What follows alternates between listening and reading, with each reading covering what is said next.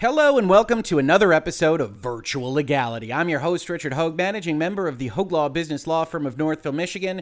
And as you can tell from the thumbnail and, of course, by the logo on your screen, we've got a pretty massive update to the Activision Blizzard saga. Now, if you haven't been following this, as I do at the start of these videos, please do check out our playlist, Everybody versus Activision Blizzard, a legal view. But for purposes of this conversation, which is, again, very, very massive in terms of an update as to what Activision Blizzard is seeking from the court.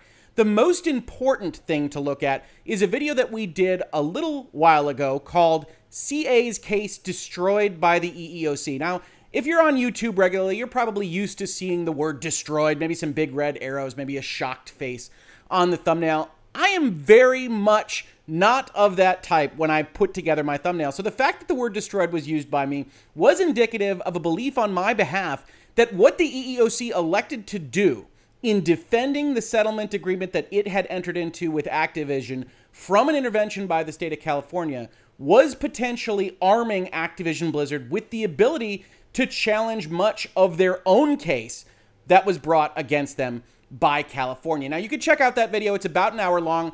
I also wound up doing something on this channel, pulling out what is the very, very important part in about 18 minutes the EEOC's ethics complaint, which you can check out if you have a little bit more limited time. Suffice it to say, we're going to dive into the specifics here because Activision Blizzard is going to be talking about it. But the EEOC said to California when California tried to stop the EEOC from entering into a settlement with Activision Blizzard that, hey, you can't do that. Not only can you not do that, but some of our people went over to the state of California, is currently working for them in the same capacity that they worked for us against Activision, and that's a conflict of interest. And if you aren't a lawyer, if you aren't in a professional services capacity, a conflict of interest is a massive, massive problem. There are rules in every jurisdiction, really in the world, but certainly in the United States, that prevent you from going from one party to another, from working adversely against that party, or even on the same side because confidentiality is so important. So, one of the things I said when I talked about this issue on my channel was that this was effectively the EEOC's nuclear option. That because the state of California had attempted to intervene with their own settlement, they were going to effectively make an argument against California that, if true, might be used by Activision Blizzard to get out of their own case against California because if there is this ethics violation, then the entire investigation might be tainted. And there's a lot to understand in terms of the facts on the ground there, which is why what we see today from Activision Blizzard is not just trying to kick the case out outright, but instead is a request to stay the proceedings, to pause the case while they're allowed to investigate this brand new issue. Before we get into the specifics, I do want to give a hat tip to Stephen Totilo, who's doing great work over at Axios who finds these things before I can find them and found this before it showed up in the Los Angeles court system. So, very, very impressive from him. He says Activision is asking the courts to pause California's sweeping misconduct lawsuit so that it can look into allegations by the EEOC that California's lawyers committed ethical violations. More to come. And we found the case here in virtual legality so that you don't have to. And this is not so easy to find. It's not as easy as going to CourtListener or some of the other places you've seen us discuss federal lawsuits. A little bit more hidden. Paid money to go get those documents for you, but get them I did so that we can talk about them with specificity. Here's Activision Blizzard. Please take notice that on October 20th, 2021, that's tomorrow to you and I, defendants Activision Blizzard will and here do apply ex parte to this court for a stay of the case so that the parties can address newly surfaced allegations that counsel for Plaintiff Department of Fair Employment and Housing, plaintiff or DFEH, have violated the California rules of professional conduct and the impact of such conduct in this matter. Ex parte means, hey, we're asking for this on an emergency basis. They shouldn't even get a chance to respond. This is a big deal, Your Honor. And this is, of course, the same way that California tried to issue a motion, tried to request for the court to intervene with the EEOC and Activision's settlement. So it's a little bit of coming back around to the state of California here with an ex parte motion. It's hard to say what the court will do. I don't know that it's likely that it'll happen tomorrow, but certainly this is a request for an expedited treatment. The other thing I will say before we dive further in is that in this document, you will see attorneys for Activision Blizzard given that hunk of meat that they wanted, given the ability to just dive in and tear away at the EEOC's arguments, impugn their good name, reference the fact that the implications are that the investigation itself might be tainted, all of that stuff. You're going to see counsel in full force here, armed by the EEOC. Activision Blizzard seeks an order tolling all deadlines. We want to pause on everything that we might have to turn in, but allowing for limited discovery by Activision Blizzard into the conduct of counsel for the DFEH to determine if facts supporting disqualification or other remedies exist, and briefing to request any such relief with the court. And here they also offer to retain separate counsel if the court finds it to be advisable. It's unclear why Activision Blizzard's counsel might be disqualified in this kind of conversation, but certainly when you're talking about proceeding with a court case, this is a very unusual set of circumstances. Activision Blizzard is also simultaneously filing an objection to non complex designation. I'll talk about that in just a second. If the case is deemed complex, as both plaintiff and Activision Blizzard have requested, the case will be immediately stayed until an initial case schedule is set. So, the state of California has a specified court system that deals with what they call complex cases, or as defined here, a complex case is an action that requires exceptional judicial management to avoid placing unnecessary burdens on the court or the litigants and to expedite the case, keep costs reasonable, and promote effective decision making by the court, the parties, and counsel. And there are a number of factors that can arrive at being a complex case, but certainly intervening federal bodies and ethics complaints and all the things that you're seeing in this particular action could rise to that level. Complex is just a term used by the state of California to move things over that have specific difficulties moving through an ordinary court system. And so they don't want to get their court system bogged down when they could do 100 cases of a fairly simple nature with one complex case that has all these motions and all these fights and huge amounts of money and lawyers and depositions and discovery and what have you. Apparently, both California and Activision have asked for this to be moved over to the complex case system. And if that does in fact happen, then according to Activision Blizzard here, there will be a stay. And it's not that unusual. I've pulled up another law firm's website here in California Parties often overlook the fact that the courts have discretion to designate a matter as complex, so even two party disputes can get assigned to the complex division when counsel can explain to the court at the outset why both the parties and the court would benefit from the enhanced case management found in the complex court system. So, Activision Blizzard's complaining about the ethics. We know that. They're asking to have this moved over into the complex litigation set of courts in California, either of which, according to Activision Blizzard, will stay the proceedings. We'll put a pause on this. Now, if you've been following along with us here in Virtual Legality, you know one of the interesting things about this is that Activision Blizzard hasn't answered the complaint issued by the state of California and the DFEH. They've been doing various legal things, including telling the folks that they're going to file a demurrer, complaining about how the actual complaint is written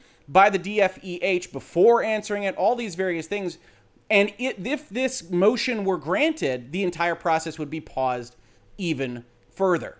Activision Blizzard continues saying good cause exists for their ex parte application because the U.S. Equal Employment Opportunity Commission only recently raised concerns of ethical violations in pleadings and declarations filed in federal court after the close of business on Friday, October 8th, 2021. Now, we're going to get back to that, but this is actually an interesting potential hole in Activision Blizzard's argument. Second, if ethical violations did occur, then allowing the attorneys at the center of the violation to continue to prosecute the case against Activision Blizzard would continue to cause irreparable harm, both to Activision Blizzard and to the department's ability to prosecute this case. The department here being an entity, and the department's lawyers being a group that the professional rules of conduct sees as a law firm that just works for the department. Activision Blizzard here is saying, Your Honor, not only would this harm us, because who knows how tainted this case is. It would harm the department because they're going down a road that would ultimately have to be rescinded. So let's get this answered now. Three, the stay requested would result in no prejudice to the department as the first amended complaint was just filed on August 23rd, 2021, which to you or I might sound like a fair distance ago, but not in the world of law. And no trial or other substantive motion dates have been set. And four, Activision Blizzard's response to the First Amendment complaint is due October 22nd, which Activision has said will be a demurrer, necessitating an early decision on this issue. Hey, we have to file a document in two days, court. We don't want to file that right now for reasons that you might think are good or ill, depending on how you feel about Activision Blizzard. We need to address this immediately. So they're asking for this motion to be looked at on the 20th. Then you get some references to the fact that they notified California of this. And then, in case anybody thinks that that might be waiving their complaint, says Activision Blizzard served department counsel for the limited purpose of permitting them to respond to this application without waiving any ability to continue objecting on conflict grounds. Just so you know, Your Honor, we sent them this email because we should and because they should have an opportunity to respond should they deign to do so. But we don't believe necessarily that they should be allowed to continue with this case. Now, in terms of background, we're going to go over a little bit of what we talked about in the earlier videos. As described by Activision Blizzard last week, the United States Equal Employment Opportunity Commission raised the issue of potential ethical violations by department counsel in a pleading filed in federal court in response to the department's request to intervene in the federal proceedings and object to the EEOC's resolution of its claims against Activision Blizzard. The EEOC claims that two of the department attorneys who have appeared in this case and who currently play leadership roles within the department previously served as EEOC redacted which is exactly the same language we used in our video, during which time they helped to direct the EEOC's investigation against Activision Blizzard. According to the EEOC, these attorneys' representation of the department in the federal case is prohibited by California rules of professional conduct, and this conflict is imputed to all department attorneys by virtue of California rules of professional conduct because of the department's failure to screen the individual attorneys. That was the nuclear option that the EEOC deployed against the state of California. In light of the serious nature of the allegations in the EEOC's filing, limited discovery into the facts concerning the alleged conflict of interest is appropriate. You might have noticed, Your Honor, that we just referenced what the EEOC said in their document, which, if you were here with us in virtual legality, you also know looks in places like a CIA document. It is so heavily redacted in respect of what these two individuals did while at the EEOC. And so Activision Blizzard says, We don't know. We have this document that the EEOC filed, that certainly looks bad. We need to stop this, prevent irreparable harm, and allow us to investigate exactly what's going on here. Given that the alleged conflict, if substantiated, may be disqualifying under California law, allowing limited discovery now when the only pleadings the DFEH has filed are a complaint and an amended complaint, and hey, Activision Blizzard has filed no substantive motions or other pleadings at all, would save the parties in the court considerable time and resources. I just like the, the chutzpah there to say, hey, by the way, Your Honor, you might have noticed this. We haven't filed anything at all. We have just been moving back our answer period. So, as it turns out, we could save everybody a lot of time and effort if we just pause this right now. Nobody's gone too far down this road as of yet, certainly not us. For additional background, says Activision Blizzard and the EEOC recently entered into a federal consent decree. That's a settlement agreement to you and I the department opposes the federal consent decree and is taking positions directly adverse to the EEOC. The EEOC filed a response to the department's intervention motion, and in that response, the EEOC asks the court to disqualify the department from the federal action based on, as we mentioned, a heavily redacted set of allegations of ethical misconduct by department attorneys, which the EEOC claims violate California rules of professional conduct. Notice the positioning here by Activision Blizzard. Activision Blizzard is not asserting these things. It's not alleging unethical violation because they're asking to investigate. They don't know what they don't know. They just know the EEOC just fired off a document on this and they said, wow, that could be potentially very useful to our proceedings with this case. In addition to potential violations of California Rule of Professional Conduct 1.11, that's the conflict of interest, the EEOC's filing also raises a potential issue related to the department's counsel communications with Activision Blizzard employees that could reflect a separate violation of the California Rules of Professional Conduct. Two of the three attorneys representing the department in this matter sent an email to an unknown number of Activision Blizzard employees advising them against retaining private counsel. And we'll talk about that. We talked about it in the earlier video. I think there are ways that the state of California can kind of explain itself on that score that maybe aren't available to it with respect to the conflict of interest itself. Certainly, when we get to talking about that email, their language is inartfully drafted, but probably it's not the kind of fault that a court would find would disqualify the entire set of lawyers. Maybe an admonishment, maybe a warning, that kind of thing, but not as bad as the conflict of interest complaint. As discussed further below, Activision Blizzard presently lacks the necessary factual information to assess the full impact of department counsel's alleged conduct on the pending matter.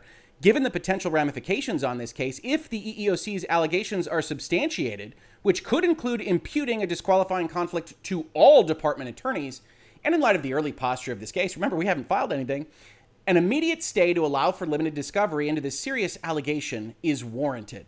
In addition, a stay is necessary to forestall plaintiff from arguing later in this case that Activision Blizzard waived potential conflicts by continuing to engage with counsel for the department, which Activision Blizzard will need to do if the case proceeds without a stay. And I think actually that's a very good point.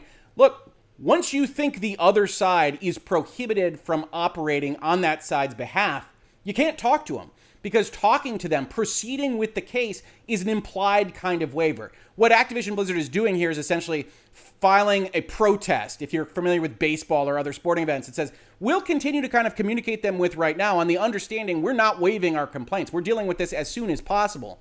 EEOC made us aware of this on the 8th of October. It's the 19th of October. That's about as fast as lawyers can move. And so Activision Blizzard is filing this document to let the court know hey, we don't know what we don't know. We don't agree that they should be allowed necessarily to represent their case. Then we get to what Activision Blizzard calls the legal argument. First, they say, hey, the court has the power to issue a stay. And certainly that's accurate. The, port, the court has the power to do a lot of things in respect of the administration of court proceedings. So they say the court has the power to stay, especially if it would help keep things cost effective. We don't want to go down a court road that then has to be ultimately rescinded. Further, they say the EEOC's October 8th, 2021 federal court filing raises critical threshold questions regarding the conduct of the department's counsel and its impact on this matter, specifically with respect to the California Rules of Professional Conduct that we discussed. Moreover, as the EEOC argues in its filing, violation of these rules could lead to the disqualification of the two attorneys and also the entire group of department attorneys with whom they have worked. It also, and here's Activision sowing its oats a little bit, calls into question the integrity of the underlying investigation itself, where one of the department attorneys in question was heavily involved and personally conducted numerous depositions. Now, first of all, as I said, Activision Blizzard here is sowing its oats. It's saying, Your Honor, this whole courtroom is out of order if this particular conflict has happened. But also, as I mentioned earlier, this presents one hole in Activision's logic that might ultimately come back against them. And if you're following along, note that I said that with respect to when they knew any of this happened, when it was a surprise. Here you see that department attorney in question, so Activision knows at least the identity of one of the redacted attorneys' names, was heavily involved and personally conducted numerous depositions. We'll get back to that as we continue. Now, their first section here the department's attorneys' alleged ethical violations, if true, disqualify their participation, may disqualify other department attorneys, and may have tainted everything around us, is what you would expect. It follows along with what the EEOC said. It says specifically the rule prohibits attorneys who previously worked for one agency, here the EEOC, from later representing another agency, here the Department of Fair Employment and Housing, in connection with a matter in which the lawyer participated personally and substantially as a public official or employee for the prior agency unless the prior agency gives its informed written consent to the representation. The EEOC makes clear in its federal court filing that two of the attorneys currently representing the department in this case previously worked at the EEOC. B, those attorneys participated personally and substantially in the EEOC's independent investigation into alleged gender discrimination and harassment by Activision Blizzard. But C, the EEOC did not provide consent to those attorneys' current representation on behalf of the department as is required under the rule that we're talking about. Now, as you can guess, the big fight here is going to be about B that the attorneys participated personally and substantially in the EEOC's independent investigation. As we talked about, one of the initial responses that the state of California made to the EEOC when they were having this fight in early days was no, EEOC, they didn't participate substantially over there. And so we didn't have to screen them coming over here to help us with our investigation. And I also mentioned that that might have been a winning argument, except that by the time you get to that meet and confer conference, the state of California has hired outside counsel to represent them in the intervention against the EEOC, which suggests that upon further review, the Department of Fair Employment and Housing looked at things and said, uh oh, we might be in trouble here. That said, that's not evidence, it's just circumstantial. If it could be shown by the Department of Fair Employment and Housing that the folks that are being discussed here really didn't have that big of a role on the EEOC side of the investigation, then that's a get out of jail for the Department of Fair Employment and Housing because they can come over if they were just, you know, in the office building, didn't really work on this at all. The EEOC would have to be lying in their own documents, which presents its own interesting set of facts. But if the department could show that, they would get out of a lot of this trouble. The facts alleged in the department's amended complaint here are the same as the facts alleged in the EEOC's federal court complaint. Here, Activision Blizzard is trying to show in footnotes 5 and 6 that the language used in the two complaints, especially on the sexual harassment component, where you do have that overlap, which remember is what upset the EEOC in the first place, is almost identical. Now, I don't know that that's a terribly convincing argument because there's only so many ways to state a redressable claim under a given law. So the fact that these look the same isn't so much uh, an indicator of the same people working on it as the fact that in law we don't really reinvent the wheel. But Activision Blizzard goes out with that here. They continue. Furthermore, if what the EEOC alleges is true, the ethical violation and potential disqualification does not end with the two attorneys who previously worked on this matter during their time at the EEOC. On the contrary, if those two attorneys are disqualified under Rule 111A, then Rule 111B imputes their conflict to the entirety of the department unless the department timely screened the lawyers and promptly provided written notice to the appropriate government agency. According to the EEOC, neither occurred here. Certainly, the EEOC should be aware of whether or not they received a written notice, and if they didn't, then the whole rule falls apart and the department is in trouble. The critical question, then, as Activision Blizzard puts it, and as we just discussed, is whether the attorneys in question, in fact, personally and substantially participated in the EEOC's investigation before they moved to the department. Clearly, the EEOC believes this to be the case. And then they quote the EEOC. In sum, both attorneys participated directly and through active supervision in actions going to the heart of the merits of this matter. But many of the relevant facts contained in the EEOC's filing are redacted and thus unavailable to Activision Blizzard at this time. If you go back and watch the videos where we covered this, you'll see me say, Yep, and here's where the EEOC alleges what these folks did for them, which they have redacted because it's attorney client privilege. This is what the attorneys would have advised them on in respect of this matter. If a violation of 111 has occurred, then the integrity of the department's investigation itself, not just the prosecution of the current action, could be called into question. So, so to be clear here, Activision Blizzard, as we just talked about, sowing its oats, says, Your Honor, not only is this whole courtroom out of order, we've been under investigation from these folks since 2018. The entire investigation might be tainted. Or as they say, the EEOC contends that the allegedly conflicted attorneys obtained confidential information about Activision Blizzard during their employment with the EEOC and at least one of those attorneys had significant involvement in the department's investigation of Activision Blizzard. That attorney conducted four depositions, signed six sets of discovery, and authored at least three meet and confer letters.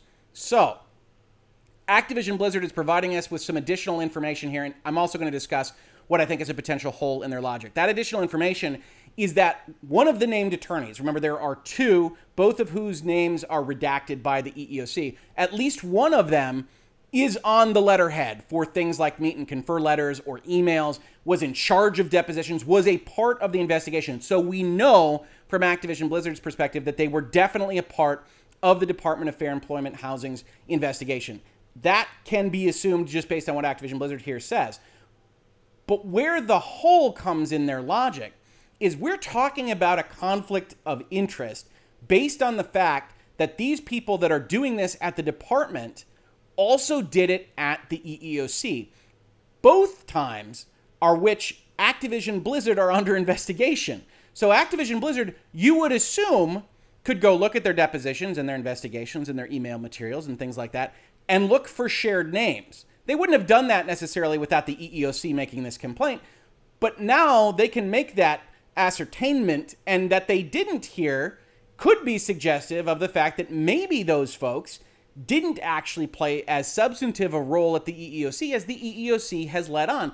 We can't assume that federal agencies are big. You can still have a substantive role, essentially providing legal advice without being the frontward facing person on these kinds of things. EEOC teams are big.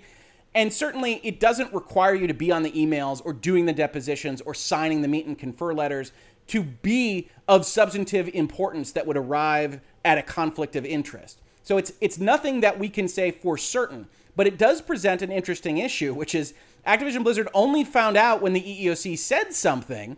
So at least according to them, whatever they were dealing with for 3 years of investigation didn't lead them to look at the situation and go, "Hey, that person was on that call on Tuesday and they're on this call on Thursday. That's not a good thing." And since they weren't in a position to do that, you know, maybe the department has an argument. This is the kind of thing that needs to come out in investigations. Why I think Activision Blizzard probably should be granted the right to pause this thing so that the court, among all parties, can get its hands around what exactly is happening here and whether there is actually a significant issue. The other part of this that's noteworthy is that this person did apparently function in an important capacity for the department on a substantive basis. Four depositions, six sets of discovery. That's a long time. That's a lot of legal effort. So this doesn't appear to be the case where I thought possibly the folks that left the EEOC left at the tail end of the EEOC's investigation, left at the tail end of the department's investigation, and maybe could have been split off by the court or some other party and saying, well, yes, this isn't right. Maybe they should have some malpractice hearings, whatever it might be, but it didn't taint everything. With this level of substantive work, if they did do work at the EEOC, this now becomes a much bigger issue because this is a significant conflict problem if they were involved at the EEOC, as the EEOC has said in a formal legal complaint.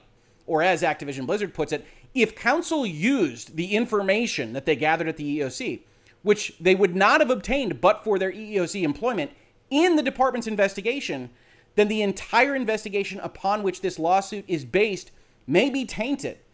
The importance of conflict of interest, the importance of attorney client privilege, the importance of non disclosure is critical to a well functioning legal system. And this might sound like a technical fault if you're not in that legal system, if you're not a lawyer, but I can assure you this is not.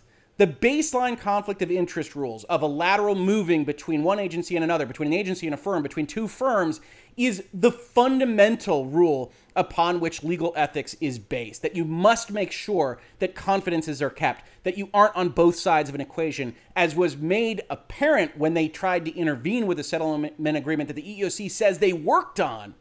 And so this is an important issue that, if proven, really should have the results that Activision Blizzard is laying out here. Or as they say, this is yet another reason that this threshold issue must be decided before the case can be allowed to proceed. And that's the real important issue. The second issue here is with respect to the email about not getting your own counsel, which is important. It is. And I think the EEOC and Activision Blizzard has the right of it. It shouldn't have been written the way the department wrote it, but it's not nearly as significant as the conflict of interest issue.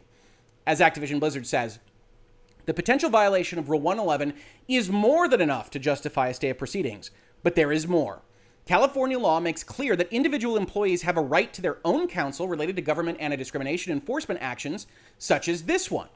In any civil action, the person claiming to be aggrieved shall be the real party in interest and shall have the right to participate as a party and be represented by that party's own counsel. California law further prohibits attorneys for a governmental party to provide advice to an unrepresented party whose interests may conflict with the government's clients, except to the extent that they advise the person to secure counsel. And again, we're in a conflict of interest status here, and it's a little bit hard for a lot of people to see. Heck, it's a little bit hard for lawyers or baby lawyers in an ethics class to see. But there are times when you can be aligned with a party. The Department of Fair Employment and Housing ostensibly wants to get affected women at Activision Blizzard paid, wants to punish Activision Blizzard, has the statutory backing to do it. But any given woman might disagree with what the state of California is doing, how they're doing it, the strategy they're pursuing, and might instead say, actually, I'd like to take whatever money the EEOC is giving me. I'm perfectly happy to waive whatever rights I have. I want to put this behind me. Any number of other reasons. So the state of California that wants to adjudicate this, wants to push forward, is opposed to even allowing the EEOC to gather that $18 million and share it with the women affected. And that's a conflict. Doesn't make anything wrong in and of itself, but it does mean that they shouldn't be putting out emails that say things like, Hi, all. We also wanted to follow up and alert you that you may be contacted by private attorneys seeking to become your attorney for this case. It is unnecessary and may be misleading or confusing. A private attorney would have to file suit in your name or get the court's permission for you to intervene as a named plaintiff in this matter. Please let us know if any attorney attempts to solicit your business for this case. So, what I think they're trying to say here is not the worst message in the world. Hey, when folks see this in the Washington Post or the LA Times or wherever else they might see it, lawyers will come out of the woodwork. That's what lawyers do. They're all around you right now as you're watching this video. And if they see a chance to potentially represent someone for a big payday, chances are you're going to get a phone call, you're going to get an email, you're going to get a solicitation. And so here, the department's saying, hey, it's unnecessary. And what they mean by that is you probably aren't required to have your own counsel, certainly not to participate in our litigation, but they shouldn't be using language that suggests that it would be misleading or confusing or they'll only do you harm. This is effectively legal advice. You don't need any counsel. And so the EEOC calls them on it. I think this could have been written in a way that says you will still be proceeding with the litigation without counsel. If you want to go get your own counsel, absolutely go do it, but you don't need it to be a party to this litigation. That's a better way of saying what California was getting at. I think probably a court can see that. So this is a little bit of an angels on the head of a pin argument as opposed to the 111 conflict of interest argument. But it's still necessary to go and call out the state of California for making these kinds of communications. It says, as Activision Blizzard, yet this email appears to do just that provide legal advice to unrepresented persons whose interests may not be aligned with the interests of the sending attorney's clients, here the department. In fact, professional conduct rules assume that individuals with legal claims are better served by having lawyers acting in their interest rather than by being unrepresented, in light of the real reality that private parties typically benefit from having legal advice from a lawyer who is loyal to them. One of the things that I have to do in my daily practice is talk to companies and tell them, in many instances, that I represent the company. I don't represent founder X, even if Founder X is the party that I'm having the most communications with because companies are just legal fictions. You have to talk to a person. A company can't send an email on its own. And so it's very easy, if a lawyer isn't careful, for people to get confused about who the client is. So when there are circumstances where maybe the partners are fighting, maybe there's some other issue, maybe you're going to sell the company, I have to say, look, this is where I stand. The company is my client, and here's how that advice proceeds. If you want to analyze this document for yourself, we can get waivers, we can do other things to address that conflict of interest, or you can get your own legal counsel, which is often advisable. And this is a significant portion of legal practice. This is known by everybody who does law. So this isn't a foot fault on the part of the department. It's just a question of whether they were lied to, whether they didn't want to admit that this was something happening, or whether they truly believe that the folks involved didn't work substantially at the EEOC. Activision Blizzard continues Indeed, the value of independent legal counsel and the prohibition on attorneys advising unrepresented parties are particularly acute when the interests of the attorney's client are not entirely aligned with the interests of the unrepresented parties. Here, the parties' interests are not entirely aligned. Whereas the department plainly wishes to proceed against Activision Blizzard on a host of claims, individual former employees of Activision Blizzard may choose not to, either because they have not experienced harassment or discrimination during their employment or because they simply want to put the matter behind them. They also may prefer to resolve claims through the EEOC consent decree, which is opt in, as the EEOC describes. If you don't sign up for whatever amount of money the EEOC is offering, you don't waive anything. You just didn't go and get that money in exchange for a waiver. So each individual affected woman at Activision Blizzard can make her own choice. And this is what the EEOC is objecting to. Let them make that choice. And California says no, they shouldn't be allowed to. Continuing, Furthermore, in the federal court proceedings initiated by the EEOC against Activision Blizzard, the department has taken efforts to block the EEOC's negotiated consent decree and thus prevent individuals from resolving claims that properly belong to them, even if that means that the individuals will not obtain any resolution for years. The department's opposition to the federal settlement may be a result of politics, or it may be due to the fact that the department now is permitted to seek fees and costs related to its litigation efforts, whereas the EEOC is not. Again, another line where you can see sprinkled throughout this document Activision seeing that bite of meat and digging in against the state of California. Hey, you know, this might be politics, it might be jurisdictional pettiness. Who can say, Your Honor? Or it might just be the fact that they're going to get paid. Hmm. As Activision continues, regardless of what is driving the department's maneuvers, it is clear that the agency and individual employees who stand to benefit now from the negotiated resolution of the federal case, which covers many of the same facts and employees as this suit, have different interests. Or as footnote 8 says, after all, individual employees may wish to settle their alleged claims through established federal processes, may wish to negotiate directly with Activision Blizzard, or even may wish to file their own lawsuit. But the department is currently trying to prohibit any individual employee from availing herself of those options while apparently advising individual employees not to retain private counsel in this matter. Now, this is a tilted document, right? This is Activision Blizzard putting forth their best argument against the state of California. Do I believe that the state of California was deliberately framing this out in the fashion that Activision Blizzard puts forth? I don't. But certainly the state of California, through foot faults of its own, technical issues with its own documents, rhetoric that is included as kind of political persuasion in their complaint document, has left themselves open to this kind of answer. And I also think we're getting a bit of a preview as to what an answer from Activision Blizzard might actually look like, talking about politics. Who knows if it's politics, Your Honor? Talking about getting paid by the department and the department stepping in to prevent individual affected women from deciding to waive their claims for what one would assume is a substantial amount of money to the woman that would sign that waiver document. So Activision Blizzard complains about it, says, hey, we should get a pause here. We should be able to investigate all these things. You've got a bad actor in California that might be breaching ethics rules, conflict of interest rules, certainly rules about talking to prospective class members about whether or not they should retain their own counsel. And the only right thing to do, Your Honor, is to allow us to look into these issues that were just presented to us just recently. Total surprise to us, says Activision Blizzard. All that said, Activision Blizzard does not have all of the facts and recognizes that the department may have further information and explanation for its conduct and email communications. Hey, we don't know. We don't know what we don't know, so let's investigate. Limited discovery, including, for example, the list of recipients of the email and the department's relationship to those recipients to determine whether the department may indeed have entered into an attorney client relationship with such individuals is critical to a complete and thorough assessment. At the same time, discovery into whether the department has sent other similarly misleading emails to the putative class, the proposed class, is equally critical.